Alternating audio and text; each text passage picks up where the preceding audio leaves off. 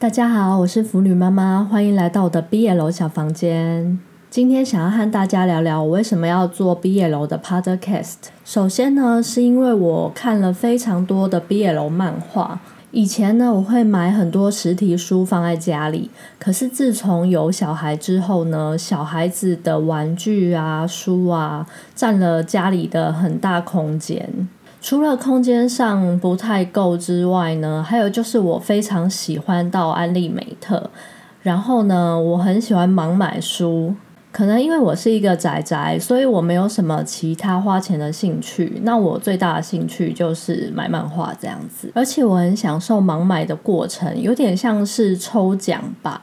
虽然大部分的书可能都还蛮雷或是蛮普通的，可是，一旦发现到一本很好看的漫画，就会觉得特别开心。不过，也因此家里就堆了许多的实体漫画书。那后来呢？近两年毕业楼漫画书电子版的出版速度变快了，所以我就把有出电子版的我觉得好看的漫画，我把实体版本卖掉，然后只留存电子版。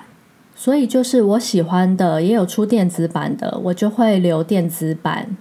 那盲买没什么记忆点、没什么心得的，我就会以非常便宜的价格出清。不过有一些书就是比较尴尬，就是可能觉得诶还不错，然后偶尔会想要再重看一两次。但是大部分的时间都还是摆在柜子里的深处里面积灰尘，这种就会觉得哎出清有点可惜，但是摆着又很占空间。这类型的书呢，我以前是会写心得，稍微做一下记录，但是我回头再去看的时候呢，会发现哎我只有心得，但是完全忘记剧情。然后我就想到说，哎我可能可以用 Podcast 做记录，既然做了呢，就想说上传跟大家一起分享。但是昨天呢，我有逼我老公听我的 podcast，因为他对 BL 完全没有兴趣，所以他平常也不会听。但是昨天听完后呢，他就有一个感想，他觉得我的暴雷程度好像有点太多了，就是我在介绍剧情跟我自己的心得的比例落差太大，可能剧情我讲了百分之八十，但是心得只有百分之二十。但是因为前面我也有说了，我做这个节目的初衷就是我自己看过的漫画做记录，方便我自己大脑可以快速检索，然后回想起这部漫画大概。的剧情，还有当初看完的心得和感想，所以没有特别去考虑到很怕被暴雷的人的心情。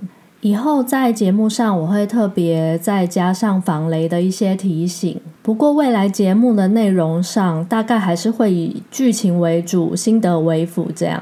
其实我在做第一集南岳佑老师我们的爱巢的时候，有分成第一集跟第二集。第一集大部分是在介绍剧情，那第二集呢又比较多我自己的心得。可是第二集的听众人数却下降了很多，所以还蛮想知道大家的意见的，是以现在的剧情为主呢，还是未来我调整成心得比较多的部分？哪一种大家会比较有兴趣？欢迎在资讯栏位留言告诉我哦。